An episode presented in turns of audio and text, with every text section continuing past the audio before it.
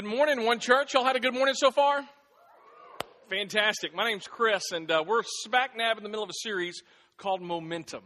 We talked about last week that many times we get stuck when we ask those why questions. So many times when we have struggles, when we have problems in our life, we ask the questions, why God? God, why did you do this? God, why did he leave? God, why did she pass away? God, why? And many times when we ask those why questions, we can get stuck in our relationship with God because when we ask those why questions, they just really bring up more questions. Well, God, if he did answer them, if he really did answer those why questions, we would just have more questions. Really, a better question we talked about last week is who. That when those difficult times show up, who are we going to trust? Who are we going to put our faith in? That's what we're talking about with this series called Momentum, because many of us, we get stuck. We get in a rut, and we just kind of put it in neutral. So it's my prayer that during this series that you would kick it into overdrive and that God would be able to propel you forward and to give you some momentum. Got an email this week. This email came from Mo at burningbush.com. This is what it says. Hey, Chris, my name is Moses. Heard you guys were doing a series on me, so I wanted to share my story with you. Here's how it all started for me. I was born in a very hostile environment. I was kind of a basket case from the very beginning. I was born at a time and a place when my life and my people were in constant jeopardy. When I was just 3 months old, my mom, out of good intentions, thought the best thing she could do for me was to abandon me. Well, not really abandon me. Actually, she did, but she loved me. It's kind of a long story. She put me in a little basket and stuck me in the river close to the spot where the daughter of Pharaoh was known to bathe from time to time. Well, this princess spots me, has compassion for me, and she sends my sister, who just happens to be standing close by, to find a nurse of our own race to nurse me. And guess whom she found for me? My own mom. Now, looking back, I can see how much my mom really loved me and how smart she was. I mean, she was an extraordinary woman. I can see the hand of God involved in all of that now, both the big and the small, but at the time it was just flat out confusing. The person who adopted me was not of my people. She was ethnically, racially, and religiously very different than me. She named me Moses, which means drew him out of the river. So I, Mr. Found Me in the River, spent the first 40 years of my life never really belonging with the people that raised me. I was different from them. They knew I was different. I knew I was different. I didn't fit in. I wasn't like the other kids. I was part royalty, part slave. For the first 40 years of my life, I just never felt like I fit in. And as a result, well, I guess I got a little dinged, a little wounded. Ended up dealing with a lot of kinds of anger issues and security issues. Hope my story might help someone here at One Church. Please feel free to use it anytime. Later, Mo. You know, the cool thing about Moses, that many of us, when we think of Moses, we think of a Cecil B. DeMille movie and Charlton Heston and Let My People Go. And many times we think we put him on this pedestal and we elevate him so high where he's like part superhero, part Prince of Egypt, part strong deliverer, part spiritual giant. And the thing of it is, yeah, he was some of that, but he wasn't any of that from time to time. He was a guy just like you and just like me. He had his struggles. He got angry. He got frustrated. He felt alone. He felt misunderstood. He had trouble connecting with people, we're going to see today. So I want us to just be able to take Moses down off the shelf for a little bit, down off the pedestal that you and I put him on, and let's bring him down so we're face to face with him.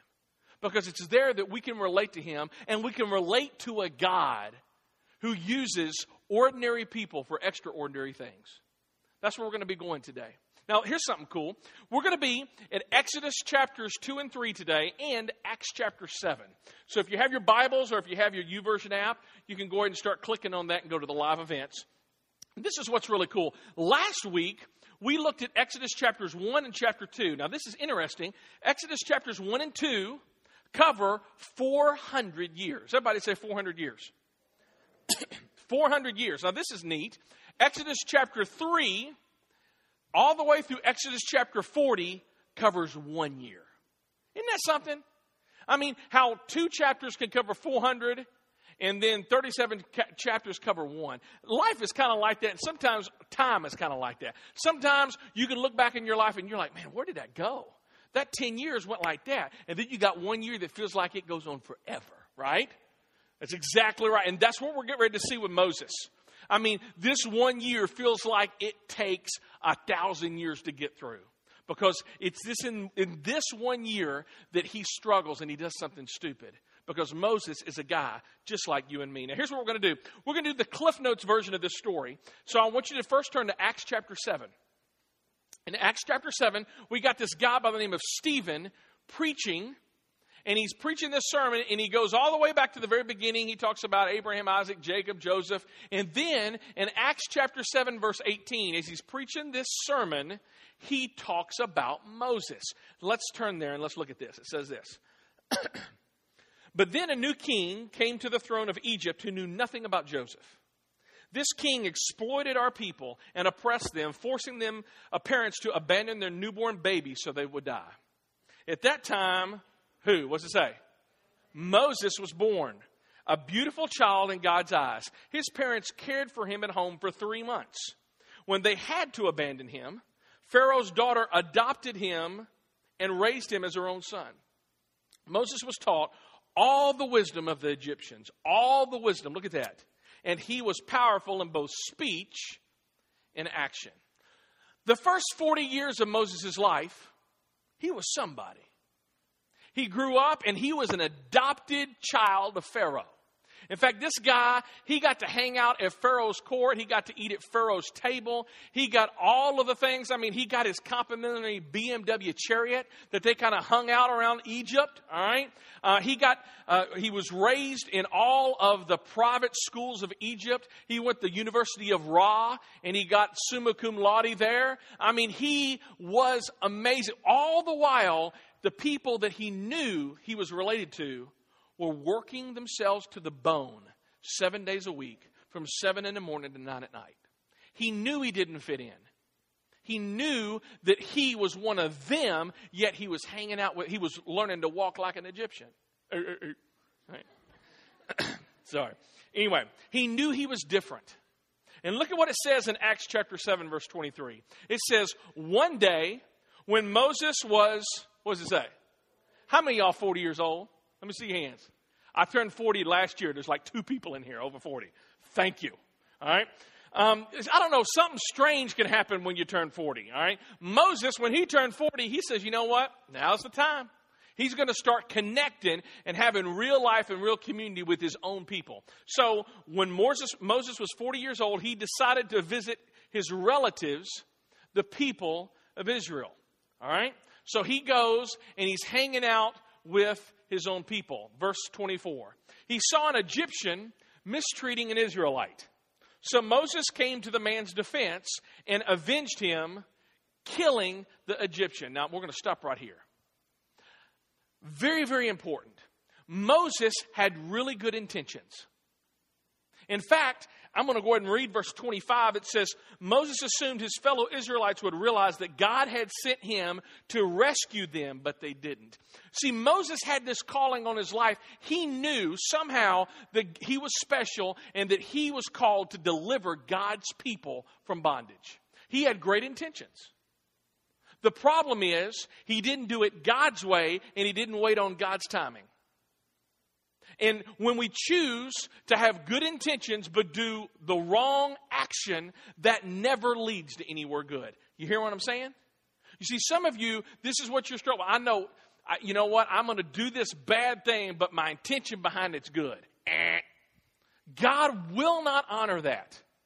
And he doesn't honor what Moses does here. I mean, Moses kills a man. He kills a man. He kills an Egyptian. And he hides the body in the sand. And there he's thinking, okay, my people, they're going to realize I'm here to rescue them. Now, this is very, very important. This is not our big idea today, but it's something that I've learned in ministry. Why did his own people not follow Moses' lead? I mean, think about it. Up to this point, for the past 40 years, he is an Israelite, but he's not hanging with the Israelites. What is he doing? He is hanging out with Egyptians, right? He's going to Egyptian schools, learning about Egyptian religion, going to all of this Egyptians to eat Egyptian food while his own people are being persecuted. And then he comes in saying, hey, look at me, right? I am your rescuer. And they didn't buy it. The Israelites, his own people, said, we ain't following you. And this is a huge point here. Let me tell you, life in ministry is all about relationships. It's just a fact. The reason why they didn't follow Moses is because they didn't know Moses and Moses didn't know them. One of the things I've learned in over 25 years of ministry is simply this, that ministry is all about relationships. You hear what I'm saying? It's all about relationships. People don't care how good you preach. People don't care how great the music is. They want to know, do you really care about me? That's the fact. And some of you, how many of y'all have teenagers in here? Let me see your hands. Let me tell you, it's all about relationships. And let me tell you the reason why. See, up to this point, things have been going great. And then your kid becomes a teenager, and then they get all whacked out. You know what I'm saying? It's like, are you smoking crack? What is wrong with you? Right? All right? Now, let me tell you what's happening. Up to this point, you have had a good relationship with them. But something's happening with them, something's happening with you, and they're wanting their independence. They're wanting to push away. That's the reason why it's even more important now to build those relationships, because without relationships, rules will equal rebellion. You have a relationship and you have a rule, you're not going to have rebellion. But let me tell you, rules without relationships equals rebellion. It's that clear. You know, it's one of these things. Your kids, especially your teenagers, you know, you can have all the right answers for them. But if you don't have a good relationship with them, they won't listen to you. And it's the same way with anyone. That's what happened with Moses. He had no relationship with these people, and they didn't follow him. Look at what it says, verse 26, verse 27. Acts 7 says, the next day he visited them again, and he saw two men of Israel fighting. He tried to be a peacemaker. He said, men, you are brothers. Why are you fighting each other? But the man in the wrong pushed Moses aside, and he said something. This is interesting. You know, usually when somebody's wrong in a fight or in a situation, you know what happens? They buck up more. They get louder. They yell. They get more defensive. They become on attack. They become like a bulldog. That's exactly what happened with this Israelite. He knew he was wrong, so he goes on the attack. Let me ask you, when you get into conflict, do you attack? It's probably because you know that you're wrong. Keep on moving. All right? He pushed Moses aside. He says, who made you ruler and judge over us? Are you going to kill me as you killed the Egyptian yesterday? Uh-oh. He thought nobody saw it. He thought he hid the body good, but the body's now been found. And Moses, realized he's running for his life. He's a marked man. Everybody knows he's a murderer. So verse 29, when Moses heard that, he fled the country and lived as a, what is that next word? Everybody say foreigner. Now, foreigner, you're immediately thinking of an 80s band. I know that, all right? We're going to talk about this Hebrew word foreigner here in a minute. He lived as a foreigner in the land of Midian. There, his two sons were born. Let me tell you what happens. It's my boy Mo. All right, what happens is he runs in fear of his life. I think he's running because he doesn't want to get killed. He's killed that Egyptian, but he's also running because he doesn't have anywhere to belong. He really can't hang out with the Egyptians now. He's done killed one of them, and he realizes he doesn't really fit with his own people. He is a man without a country. He literally is in no man's land, and he moves to Midian, and he becomes a foreigner. The Hebrew word for foreigner literally means I don't belong here. So there in Midian, he meets this guy by the name of Jethro, who has 7 daughters, and he marries one of Jethro's daughters named Zipporah. And there they have 2 kids. That's what it says here. And interesting enough, one of the kids' names, you know what he called one of the kids? Foreigner. Listen to how wounded this. Imagine going to Moses' family get-together. And this is the intro. Hi, my name is Found Me in the River. This is my son. I don't belong here. Right? This guy is really wounded. He's got a past. He's got a lot of junk in the trunk. right? I mean, he's just, and let me tell you, hurt. He's just hurt. He's damaged. He's dinged. But look at what it says in verse 30. It says this, 40 years later in the desert. Let's all say that. 40 years later in the desert. He has been living in the desert for how long? 40 years. Now think through that, guys. Living as a foreigner. Let me teach you a couple of Hebrew words today. The word desert is the word midbar. Everybody say midbar. That's the Hebrew word for desert. And let me tell you where we get that word from. We get the word midbar. It comes from a Hebrew word called dabar. Everybody say dabar. Not dabam, but dabar. And dabar means to speak. Now, I'm going to say that one more time. Hebrew word midbar comes from the word dabar, which means to speak. What am I saying here? That the desert is the place where God speaks to us. It's where he communicates some of his most important and clearest messages to us. Our big idea today is this. Don't shortcut the desert, because that's the place where God speaks. Don't shortcut the desert. That's the place where God speaks. Apart from a desert experience, you and I might live our lives without ever hearing and knowing what the God of the universe desires to tell us. The desert, that lonely place where you find yourself all alone, stripped of all things of comfort, where it's so quiet that you can hear your pulse pound in your ears. That's the place where you hear God. You hear me? I'm not just talking about like the desert like the Mojave or the Sahara or Midian. Some of you, you're in a desert right now, right where you're sitting. You're in a desert because you have a spouse who's deployed, whom you're really secretly, you're not wanting him to come home. Because you don't know whether or not this relationship will continue. Others of you, you're in a desert because you have a kid, you have a child who's just running far away from you. Other ones, you're in a desert because when you get home today, you're going to be coming home alone to an empty house because your spouse has checked out on you. Others, you're in a desert because you have been trying to get pregnant. And at the end of the month, you receive the bad news. You're not. I mean, you're in a desert. You're in that cracked, parched area where it's just lonely. And you're crying out to God. And you feel like you've been there for years. Moses was in this desert for 40 years.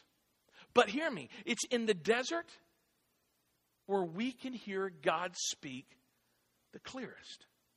That's key. Listen to what happens to Moses. That's exactly what happens. He's in the desert. He hears God speaks. Verse 30 and 31. 40 years later in the desert near Mount Sinai. And I'm going to stop right there. Mount Sinai, we're going to learn here in the next couple of weeks, that's where he's going to meet God. That's where in a few years he's going to come back and actually just, a few months. He's going to be there and he's going to be talking to God like face to face, like a friend talks with a friend. I mean, what's amazing is that this place, he doesn't know it yet, but it's this place where he is going to really connect with God. And how is that going to happen? Because he is connected with him earlier in the desert. Look, I'm going to keep on reading. Desert near Mount Sinai, an angel appeared to Moses in the flame of a burning bush. When Moses saw it, he was amazed at the sight. When he went to take a closer look, the voice of who? The voice of the Lord called out to him. The Lord called out while he was in the desert. Midbar, Dabar. When we are in the desert, that's when we hear God speak the clearest. Moses heard God in the desert, and it took God removing the distractions of Egypt. It took God just peeling away all of the stuff and all of the labels and all of the titles he had and the uppity stuff that he learned in Egypt. Those first 40 years in Egypt, he thought he was somebody. He went to all the schools and everybody said, you are somebody. You live as somebody. And the next 40 years as he's in the desert, God is showing him that he's a nobody. That he is not God's gift to God's people. That he is not the one whom the universe and the stars revolve around. He was learning his place with God. Now, here's what's interesting. Moses' life can be broken up into three 40-year sections, which means he died when he was 120 years old. Thank you, public school education. First 40, he thought he was somebody. Second 40, he's spending it in the desert. He's learning that he's nobody. In the last 40 years of Moses' life, Moses learns this simple lesson, that God can take nobodies and make them somebody. That God can take people and fill them up as long as they're empty of themselves. Because Moses, we read later in the Bible, he was the most humble man who ever lived. That God can use people like that, even if they've killed somebody, even if they've jacked up their life, even when they realize, you know what, it's over. It's never over if you humble yourself and you turn yourself back to God. It's never over. I'm telling you, the desert is where God reveals your strengths, your weaknesses, your character, and it gets you ready to be used by God in a way that you can never even imagine. That's where Moses is at. Now, I want to read you just a quick quote from J. Oswald Sanders, and he says this about desert. God is anxious that his children get a good education. Every man he has used has had a course in the University of the Desert. We call it Desert U, a desert training. Joseph, Moses, Elijah, John the Baptist, Paul, and yes, even Jesus. These are a few of the distinguished graduates. The fees are large, the course is severely high, the discipline exacting, and many don't keep it up and drop out. But the mark results if you graduate from Desert U are perspective, steady nerves, keen eyesight and insight, utter dependence upon God, utter independence of man, childlike simplicity, warmth, sympathy, deep humility, and the highest award goes to patience, the rarest trait of all. God has no shortcuts in his desert training program. Don't shortcut the desert, because that's where you and I hear God the clearest. Now, if we could break up Desert U, if we could break this up, the first year, if this is a 4-year course, the first year would be Obscurity 101, because that's what Moses has learned. Look at what it says in Exodus 3:1. Now, Moses was tending the flock of Jethro, his father-in-law. By the way, he was tending whose flock? Does Moses even own his own sheep? No.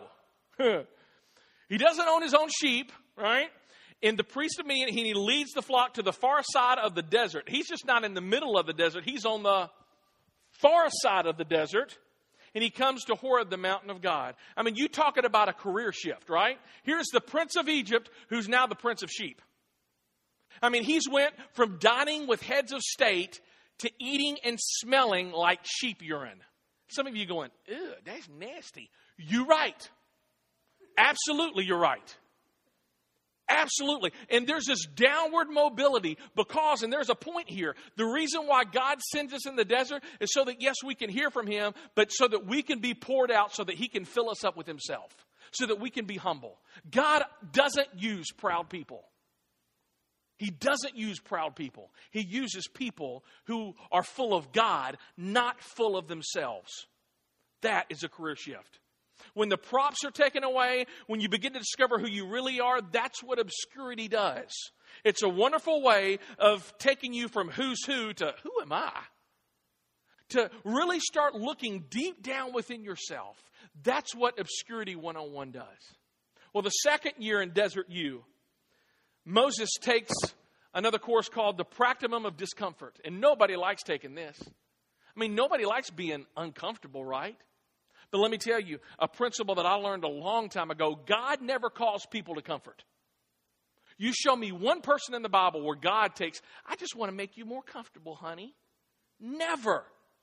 I mean, he likes making people uncomfortable. And the reason why is because that's where you get in the place where you are put in dependence on him and where God can use you. Where you're not full of yourself and you're full of himself. It is discomfort. I mean, I like country music. Some of you hate it, but I like it. Garth Brooks. Y'all remember the song The Dance? Here's a part of the lyrics from The Dance. He says, I could have missed the pain, but I'd have had to miss the dance. Moses went through all the discomforts in the desert, and because of that pain, he got to dance with God. I think that's key. The third year, Moses gets a curriculum in time management because he gets it for a long time. 40 years. I mean, that's a long time. I mean, when you're on a trip and you got small kids and you're driving somewhere, what's one of the things that you hate when they keep on asking you? Praise Jesus, right? Daddy, are we there yet? Mama, are we there yet? You say that again, I'm going to pull this car over and I'm going to freak out, right? But think about this. God uses Moses. For the past 40 years, he's been in a desert. Don't you think God gave him the skills and everything that he needed? So for the next 40 years when Israelites were wandering in the wilderness and they're asking, Moses, are we there yet? I mean, that's where Moses learned patience. That's where Moses learned wilderness survival in the desert and being able to hang out with 2 million Israelites and lead them through the desert, because for the past 40 years, he's been in a desert himself. That's so key. And let me tell you, thank you, God. So maybe the reason why God has got you in a desert is so that he can help lead somebody else in a desert. You see, maybe the reason why you messed up, and God didn't cause you to mess up, but you chose dumb things. I mean, that's what Moses did, right? He chose to kill somebody. It wasn't God's plan. It was his. That forced him into the desert, but he learned in those 40 years being in the desert. And guess what? What he learned there? He eventually came back around and he led people through that same desert. Some of you, you have made bad choices when it comes to sexual things and you're not putting up boundaries. Some of you, you've done some really things. You've made some bad choices when it comes to your finances. You made some bad choices when it comes to picking a spouse or leaving a spouse, all of that. And the reason why maybe all of that happened, God didn't cause it, you caused it, but God can use it. And he can help you direct other people through that same pain, that same desert. He can use you. He's not giving up on you. You can still be used by God. All you got to do is humble yourself. It's in the desert that we hear God speak the clearest. All right. James 1, 2 through 4. This is so poignant. Listen to what Eugene Peterson, how he says this in the Messages. He says this.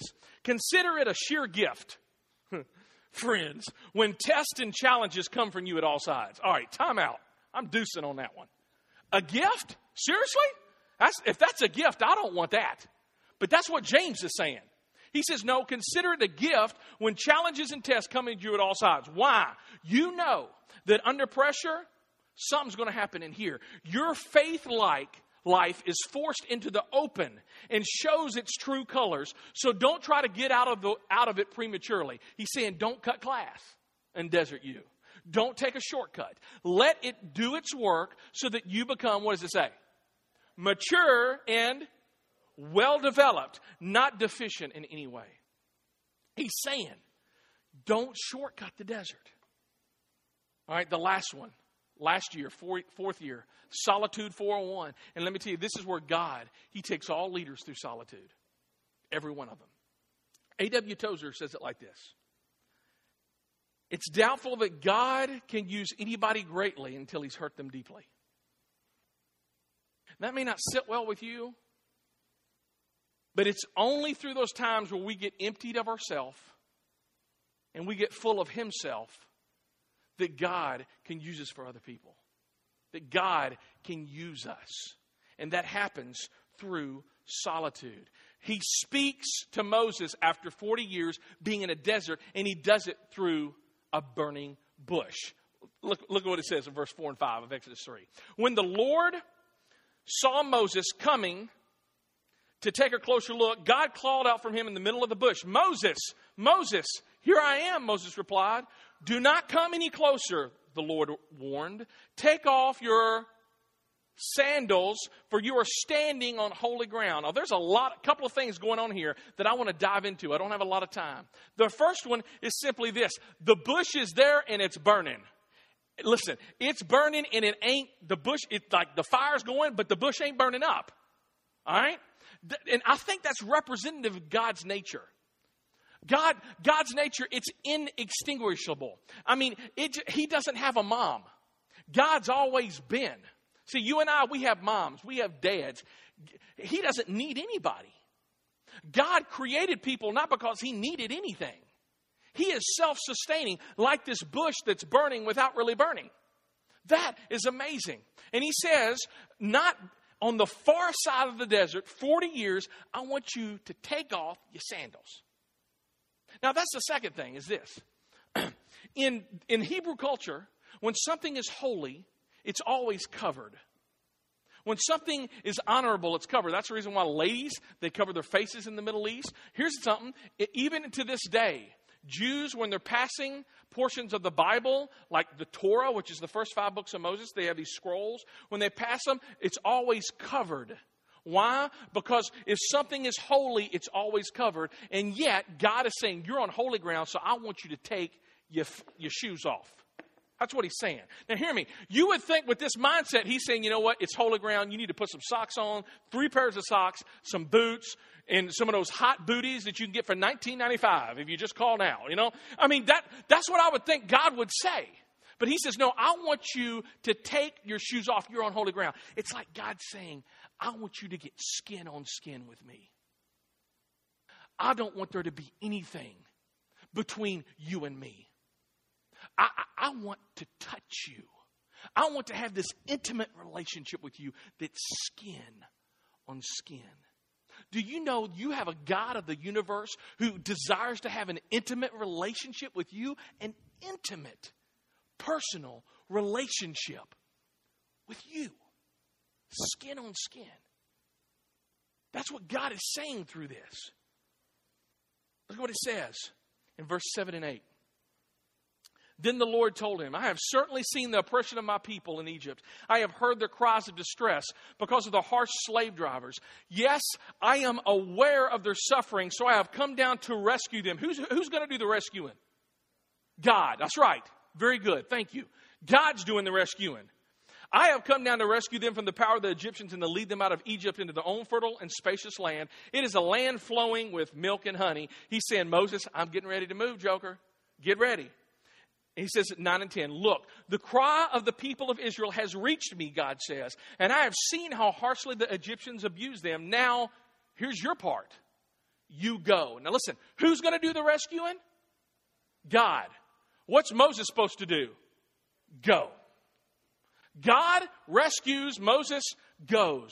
Go, for I am sending you to Pharaoh. You must lead my people out of Egypt. And here's where Moses goes, excuse me, time out. Can I call an audible? Great plan, God. You got the wrong dude. I'm sorry. You know, 40 years ago, I killed a dude. Did you know that? I didn't really put that on my resume. I kind of fudged that out. And I'm living as a foreigner, you know, and I'm tending not even my own sheep, but somebody else's sheep. And I'm nobody. And God says, exactly. You are no one. And because you have realized that, I can use you. And okay, I killed somebody, and I had this speaking problem. I stutter a lot. And God goes, I'm thinking, seriously, I think God hit his forehead. I'm like, oh my gosh. God says this. He says, who made your mouth? Who made you? Who made your eyes? Who got you rescued when you were just a little boy? I mean, so many times I feel like that's exactly what we give God excuses. And God's going, listen, I'm not telling you you got to rescue him. I'm going to be the one rescuing him. All you got to do is show up. Y'all know what I'm saying? One of my mentors in seminary, Chuck Swindoll, he used to say this. He says, 99% of ministry is just showing up. That's true. All you got to do is go like this.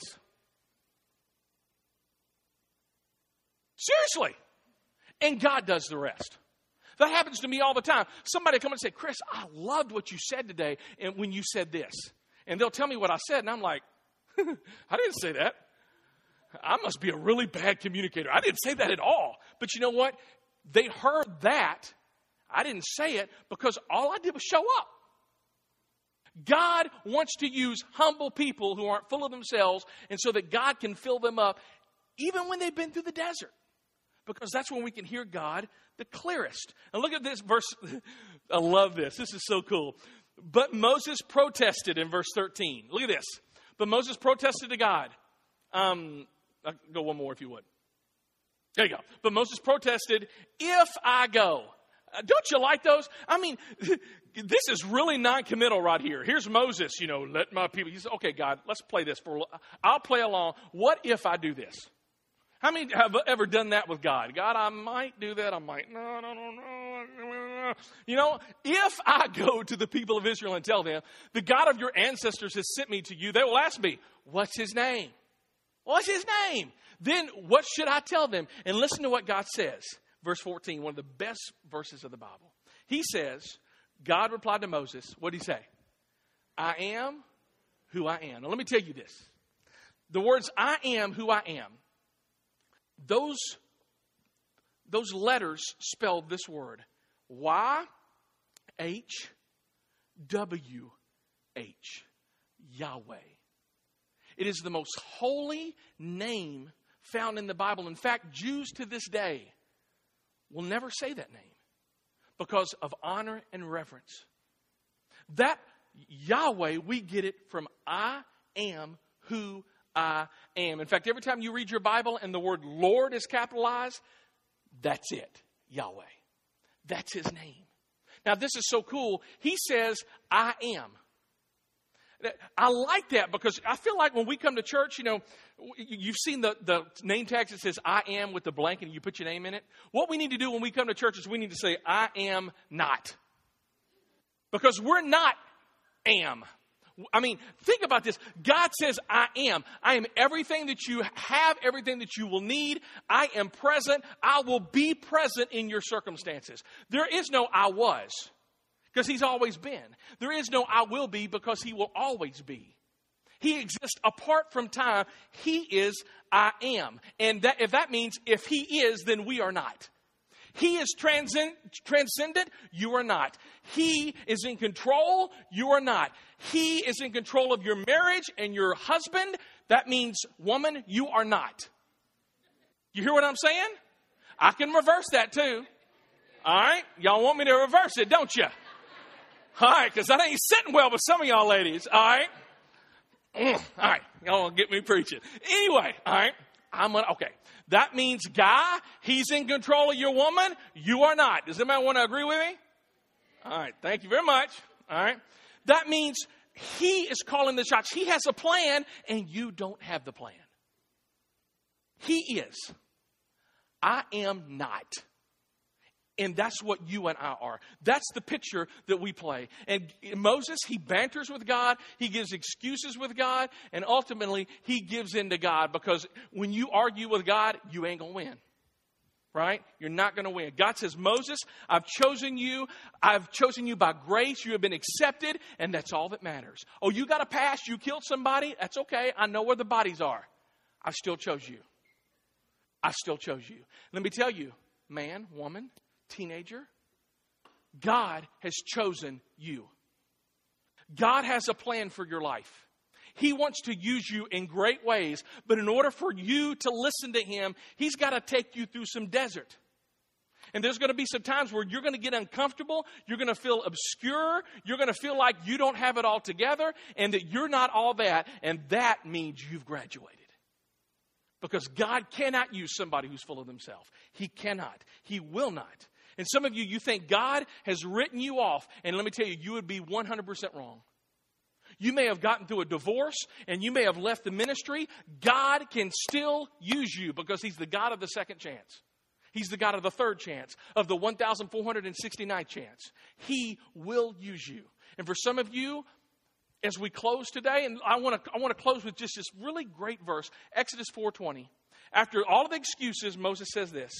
So Moses took his wife and sons and put them on a donkey and started back to Egypt. And he took the staff of God in his hand. Finally, Moses got to the end of himself and he said, you know what? It's about you. It's not about me. It's about you, God. And how you speak, it's not whether I stutter or not. And some of you, let me tell you, some of you are like, Chris, okay, I get this. I think, this may be my burning bush experience type of thing. But what happens when I go back to that house and it's just a big old empty house and he's not there? What's going to happen then? God says, I am with you. For others of you, you're like, I, I don't know if I'm going to be able to, I don't know whether or not I'm going to be able to stay in my current job. I don't know whether or not they're going to keep me. You need to hear God say, I am with you. Others, you're like, you know, I did this wrong, and I kind of checked out on this, and I did this something stupid, and I don't think God wants me anymore. And God says, no, I am your Father. You are my child. God wants to be I am to you. He wants to be all there present with you. He wants to be present with you. But many times he takes us through those deserts so that we can hear him clearly. I want everybody to bow your heads for a second. We're going to pray here in just a second, but I want you to bow your heads and I want you to close your eyes, and I don't want you looking around, just because many times it's when we look around, we get distracted. I pray right now that we would be able to focus on what God is trying to tell us. I just want us to wrap up this time by taking off our shoes, and maybe some of you even need to do that physically. You just need to take them off and get skin on skin with God. Let me just ask you, with nobody looking around, do you feel like you're in the desert right now? If so, what has God been teaching you? What has he been teaching about yourself? About himself? Do you feel stuck these days? Do you need some momentum? Are you paralyzed with guilt or with regret? You wish that had never happened. You wish that night would have never, ever happened. If you wouldn't have just went that far. Wish you could just do it all over again. What you're afraid of. What lies you've been telling yourself. What excuses you've been offering to God. Right now in the silence, can you hear God speaking to you? Not my voice. That small voice inside of you. Because if you're in a desert, God speaks the loudest in the desert. For some of you, he's saying, come on. I'm talking to you. I'm taking you. It's a new day. Take my hand. Walk out of this desert with me. That is where you will hear me the clearest. I want to use you right now. I will give you the energy. I will give you the wisdom. I will give you the strength, because I am. I just want to be with you. Let's pray. Father, I thank you so much for using ordinary people like Moses. Thumbing through the pages of the Bible, God, we come upon so many just men and women just like us who land ourselves in the desert of failure. And God, that's where you teach us. That's where you dust us off and stretch us. And you say, come on, I'm going to use you now. God, it's our prayer that we would hear you speak during the series. That every day as we're in your word, as we're reading through the book of Exodus, God, and we're looking at your servant, Moses, God, as we're writing our prayers and journaling to you, Jesus. Lord, I pray that you would be able to use these burning bush moments. Maybe even right now is a burning bush moment for some of us, God. Lord, that we would get skin on skin with you. Lord, that we would follow you. God, I pray that you would allow us to humble ourselves, to pour ourselves out so that you can fill us up with yourself. Lord, that you would allow yourself to be present in our deserts, in our experiences, in our lives, because you are I am. God, we love you.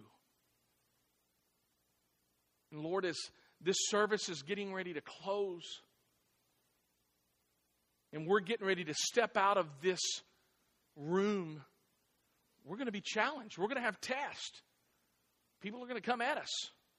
Lord, I pray that as we read in the book of James, that our inside of our faith life would be able to push itself out, and that you would be exhibit A. We love you. It's in Jesus' name that we pray.